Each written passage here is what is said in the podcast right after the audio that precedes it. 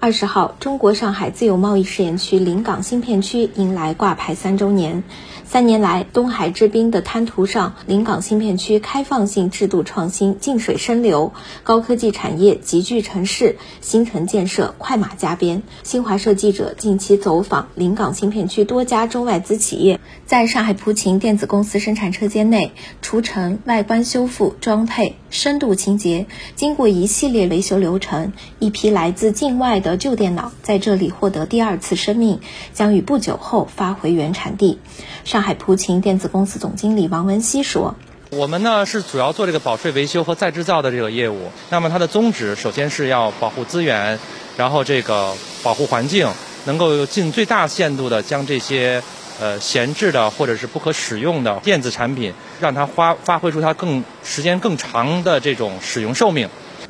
新型业态最直接的挑战在于废旧电子产品监管难度较大，这一业务在阳山落地生根，得益于临港新片区实现的重大制度创新。上海普勤电子公司总经理王文熙说：“咱们临港新片区呢，为了帮我们落地这个业务，打通了这个一体化的信息平台，我们自己企业的 ERP 的系统可以无缝对接到这个临港管委会的一体化信息平台，可以做到我们的生产数据。”包括进口数据，包括出口数据，小到每一个螺丝钉都能够实时的进行数据同步。这样的话呢，为我们今后在这个呃上海，为我们在临港能够更大规模的扩大我们的生产的这个产能，提供了最坚实的基础。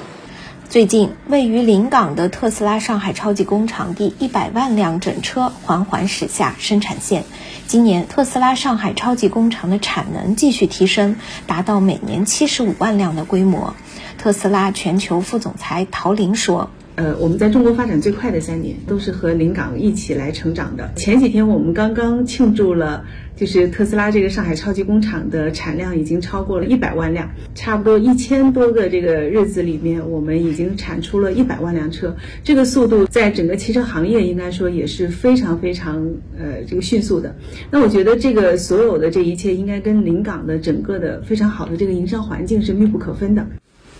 根据规划，到二零二五年，临港汽车产业规模预计突破四千亿元。除了整车制造，临港还将重点发力汽车电子、汽车软件，通过软硬件一体化发展，着力构建起更好的产业生态。上海车佑智能科技有限公司创始人王丽说。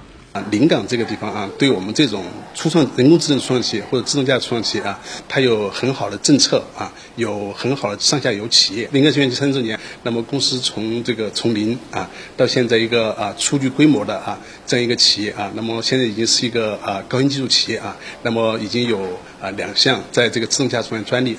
统计显示，三年来，临港前沿科技产业累计签约项目超过三百个，涉及总投资超四千二百亿元，高新技术企业实现逐年倍增，规上工业总产值年均增速超过百分之四十。临港新片区党工委副书记、临港集团董事长袁国华说：“